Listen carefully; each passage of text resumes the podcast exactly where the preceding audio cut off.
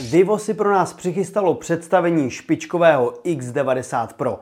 Na český trh už také za pár dní vtrhne Xiaomi 13 a dále si ukážeme, jak Realme napodobí Apple nebo kdy budeme mít občanku v telefonu. Vítejte u M-News.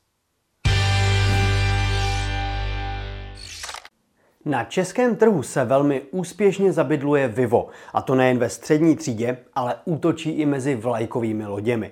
Minulý rok jsme tady chválili model X80 Pro a právě nyní jsme se dočkali nástupce. Očekávejte špičkový výkon i povedené foťáky, alespoň to dává tušit palcový senzor hlavního snímače.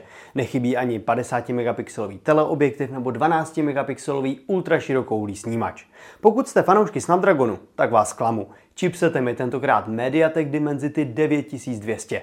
I kvůli tomu telefon nemá onu skvělou velkou ultrazvukovou čtečkou tisků prstů z minulého roku, ale musíte se spokojit s běžnou optickou. My telefon již máme na test, takže vám určitě přineseme recenzi. Objednávat ho můžete již nyní za 27 000 korun a dostupný by měl být od 3. března. Na český trh míří taky další skvěle vybavená novinka. Dva modely Xiaomi 13 a 13 Pro již byly představeny v prosinci, ale evropské uvedení nás čeká až tuhle neděli v Barceloně. Již nyní však víme, že se modely podívají i na náš trh, a to konkrétně 26. února, alespoň dle obchodu Xiaomi Česko. Nechybí špičkový čip se Snapdragon 8 generace 2 a taky palcový snímač hlavního foťáku. Přijít by měl taky model Xiaomi 13 Lite, který třeba zaujme chipsetem Snapdragon 7 generace 1. Na ceny si ovšem ještě musíme počkat do neděle. Partnerem videa je mobil pohotovost se svojí revoluční službou, v rámci které si nový iPhone, Samsung nebo Xiaomi můžete pořídit klidně jen za 100 korun měsíčně.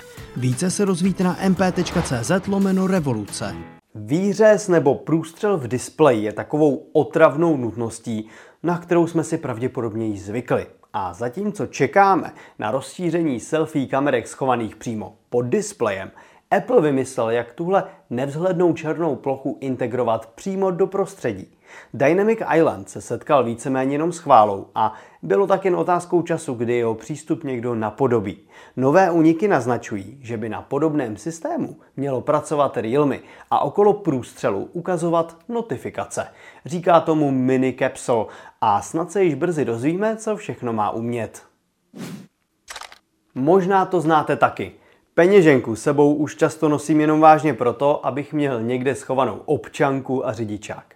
Doba, kdy budeme tyhle důležité dokumenty moci uložit třeba, já nevím, do telefonu, se však blíží. Evropská komise totiž schválila, jak má vypadat řešení digitální identity.